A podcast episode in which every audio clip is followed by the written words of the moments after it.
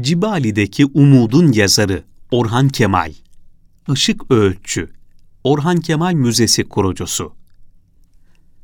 1951 yılının Nisan ayında Adana'dan İstanbul'a göç eden Orhan Kemal ailesi kısa bir süre tepe başında yaşadıktan sonra oradan Fatih'in Fener semtine daha sonra da Cibali'ye taşınmışlardı. Benim hikayem de Cibali'de başladı.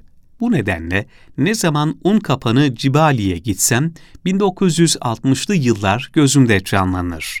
Oturduğumuz iki katlı müstakil kiralık evin içinde dolaştığım odalar film şeridi gibi gözümün önünden geçer.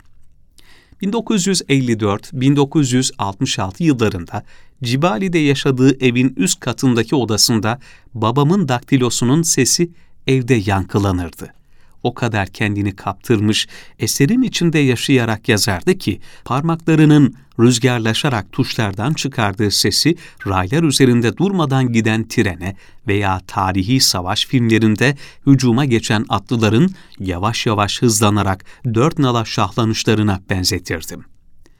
Dört beş yaşlarındayken bana sorarlardı. Oğlum baban ne iş yapıyor? Ben koca Orhan Kemal'in, Mehmet Reşit Öğütçü'nün ne iş yaptığını bilmezdim. Fakat gördüğüm ve duyduğum o daktilo makinesinin tuşlarının çıkardığı sesten dolayı babam dıgıdık dıgıdık dıgıdık dıgıdık yapıyor derdim. Yıllar sonra kitaplarını okuyunca o seslerin cümlelere dönüşerek muhteşem eserler oluşturduklarını hayranlık içinde gördüm ve bir edebiyat üstadını böyle keşfettim. Eski adresiyle Cibali, Fırın Sokak numara 20, şimdiki adresi ise Orhan Kemal Sokağı numara 14 olan bu evde dünyaya geldim. Hatta okuyunca çok mutlu olduğum doğumumun kaydını babam günlüğüne şöyle kaydetmişti. 1 Kasım 1957 Cuma Gece saat 9'a 10 kala. Nuriye, annem, dün akşamdan beri Süleymaniye doğum evinde. Henüz doğum yok. Çocuklar aşağıda ceviz kırıyorlar. Sesleri geliyor. Gelecek yeni misafirin ismini Işık koyduk. Kız olursa da Işık, erkek olursa da. Saat 22. Kemali, abim, koşa koşa geldi müjdeyi verdi. Oğlan olmuş. 4 kilo 200 gram. Kemali, abim, koşa koşa geldi müjdeyi verdi. Oğlan olmuş. 4 kilo 200 gram. Kemal'i kızgınlıkla boyuna niye kız olmadı deyip duruyor. Benden ilk hasarı yedi. Kemal'i, bitsin bu dırıltı. Aa. 1957 Türkiye'sinin pahalılığıyla alay eder gibi dördüncü çocuk babası olarak yeni güne giriyorum. Hayırlısı. Cibali İlkokulu'nun ikinci sınıfının sonuna kadar Şimdi Fatih Belediyesi tarafından bakımı yapılan o evin içinde acı tatlı anıları babamla yaşayarak solumak büyük keyifti. Hatta damın arka tarafında küçük bir terasımız vardı. Arka evde oturan Feridun Çamoğlu ve ailesinin bahçesindeki dut ağacı bu terasa değerdi. Uzanır, dutu dallarından yerdik. Tüm aile fertleri damda oturup sohbet ederlerdi çatı arasında zaman zaman bir yerden bir yere giden tıkırtılar duyardık. Babam buna Konstantin'in fareleri hareket halinde derdi. Gülerdik. Ne de olsa Bizans'ta oturuyorduk. Fareler de tarihten kalan mirastı. Türkiye'nin ve dünyanın önemli edebiyatçısı Orhan Kemal'in Cibali'deki yaşamının bir kesitiydi bu. Onun evlerden biri, müfettişler müfettişi, suçlu, Sokakların Çocuğu ve Sokaklardan Bir Kız adlı eserleri Cibali ve çevresini anlatır. Bu evde oturduğu 12 yıl boyunca 30 adet roman ve öyküler yazdı. Evlerden biri romanı şöyle başlar. Yakındaki tütün fabrikasının sabah saat 7 borusu kalın kalın öterken uyandı. Cibali Tütün Fabrikası'nın borusu ötünce sokakta hareketlenme hızlanır ta ki işçiler fabrikaya gidip mesaiye başlayana kadar. Orhan Kemal o hareketi sürekli gözlemler ve onların mücadelesini içinde duyardı. Abidin Dino'ya Kasım 1960'ta yazdığı mektupta kendi sıkıntısını unutarak yaşam savaşı veren o işçileri şöyle anlatıyordu. Un kapanında, daha doğrusu Cibali'de oturuyorum. Bir yanında tütün fabrikası tekelin. Her sabah fabrika borusunun kalın kalın ötüşü ve penceremin önünden kadınlı erkekli işçilerin geçişi. Hele yağmurlu, çamurdan günlerin mor sabahlarında biri kucağında, ikisi yanında, bir lokma ekmek için çabalamaları kendimi, kendi dertlerimi bana unutturuyor. Onların yaşama savaşı yanında benimki, bizimki vallahi lüks. Asıl haklı olan onlar.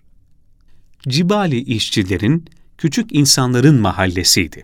Orhan Kemal, mahallenin nabzı gibi atan tütün fabrikasında çalışan işçilerin sıkıntısı yanında kendi parasızlığını önemsemez, emekçilerin, küçük insanların daha iyi şartlara ulaşmalarını isteyerek onların yanında durur, onlar gibi bir yaşam sürerdi. O, güzel günlere kavuşmanın mücadelesini edebiyatıyla veriyordu. Semtin tüm yaşayanlarıyla dosttu. Cibali'de yaşadığı günler hala bir efsane gibi anlatılır. Benim de semtte yaşayanlardan anımsadıklarım var. Kahvehanesi olan Osman Özdeniz, eşi Fethiye, çocukları Yaşar, İnci, Ahmet, Mahmut, onların ilerisinde simitçi fırını, evin yukarısında elektrik idaresinde çalışan İdris Bitikçioğlu ve çocukları Yunus, Nursen ve Nadide, esnaf lokantası sahibi Mustafa Kutlu, ızgara köftesi ve kompostosu olağanüstüydü. Bu nedenle benim için Mustafa amcaydı. Eşi Şükran, çocukları Armağan, Süleyman ve Müjde. Yan sokakta Meziyet teyze, evinde telefon vardı.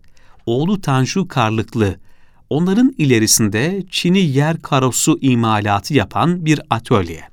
Evimizin karşısında Kemal Bey ve Sacide Hanım'ın sahibi olduğu manizadelerin konağı ve mozaik merdiven imalatı yapan Ahmet Keleş'in, öyle sanıyorum, atölyesi. Evde musluk suyu olmadığı için su taşıyan Saka Ahmet'le annem az çekişmezdi. Yazları mahallenin tek eğlencesi Güneş ve Haydar yazlık sinemalarıydı. Yağmur altında siyah beyaz Türk filmi seyrettiğim çok olmuştur. Haydar sinemasında yaz aylarında sünnet düğünü de yapılırdı. Nazım ve Kemali abilerim burada sünnet oldular. Babamın burada oğullarının kanlı sargı bezlerini görünce baygınlık geçirdiğini arkadaşı Fikret Oytam anılarında yazmıştır. Esnaf lokantasının aşağısında köşede Acem Süleyman'ın Çınaraltı kahvesi Yolun üzerinde Hüseyin amcanın bakkalı ve diğer küçük esnaf, bunların biraz ilerisinde Üskübi Çakır Ağa Cami, Üsküplü Cami. Cibali'de insanlar ve mekanlar mükemmel bir uyum içindeydiler. Orhan Kemal hem kahveye hem esnaf lokantasına gider oturur, buralara gelen işçi, memur ve ustalarla esnafta sohbet ederdi sohbet ettiği insanların büyük kısmı onun büyük bir edebiyatçı olduğunun farkında bile değildi. Orhan Kemal toplumcu, gerçekçi bir yazar olarak eserler kaleme aldı. Onun gibi yazarların ikinci adresleri hep cezaevleri olmuştur. Babam 1938-1943 yılları arasında 5 yıl hapis yattı. Bunun 3,5 yılını Nazım Hikmet'le birlikte Bursa cezaevinde 52. koğuşta geçirdi. Bu dönemde şiirler yazmakta olan babamı Nazım Hikmet, hikaye ve roman yazmaya teşvik ederek deyim yerinde ise Türk edebiyatına Orhan Kemal ismiyle kazandırmıştır. Babam gerçekten de üretken bir yazardı. Öykü ve roman olarak 59 esere imza attı. 300'e yakın senaryo kaleme aldı, 5 tiyatro oyunu yazdı. Onun eserleri Türkiye sınırlarını aşarak bugün 40'a yakın ülkede okunmaktadır. Mart 1966'da hiç unutamadığım bir olay yaşandı. Bir ihbar üzerine Cibali'deki evimize gece yarısı polisler geldi, evde arama yaptılar. Babamı, evimizdeki pek çok kitabı ve babama ait müsveddeleri alıp gittiler. Ben o tarihte 9 yaşındaydım. İlkokul ikinci sınıfa gidiyordum. Yapılan duruşmanın sonunda babam ve iki arkadaşı tutuklanarak Sultanahmet cezaevine götürüldü. Babamı cezaevinde iki kere annemle ziyaret ettim. 9 Mart 1966'da yazdığı mektubun son paragrafı benimle ilgiliydi. Başkaca hepinizin ve bütün dostlarımın gözlerinden öperim. Işıkçığım üzülmesin. Çıkınca bisikletini mutlaka alacağım. Evet aldı. Tam üç yıl sonra. Babamı savunma işini çok sayıda avukat üstlenmişti. Babam 35 gün sonra tutuksuz yargılanmak üzere serbest bırakıldı. 3 yılın sonunda da beraat etti. Bu arada biz de 1966 yılının Ağustos ayında ailece Cibali'den Fatih Hoca Üveyz mahallesine taşındık. 56 yıllık ömrünü ekonomik sıkıntılarla, gözaltı, mahkeme ve hapislerle geçiren büyük edebiyatçımız belki de en verimli dönemini 16 yıl boyunca Fatih'te yaşayarak geçirdi. Yaşamının özeti kendi satırlarındadır. Yüzlerce hikaye, roman, senaryo ve tiyatro yazdım. Kalemimden başka geçim imkanım yok ama kalemimi hiç mi hiç daha iyi bir geçim için araç olarak kullanmadım, satmadım. Halka dönük halktan yana bir yazarım.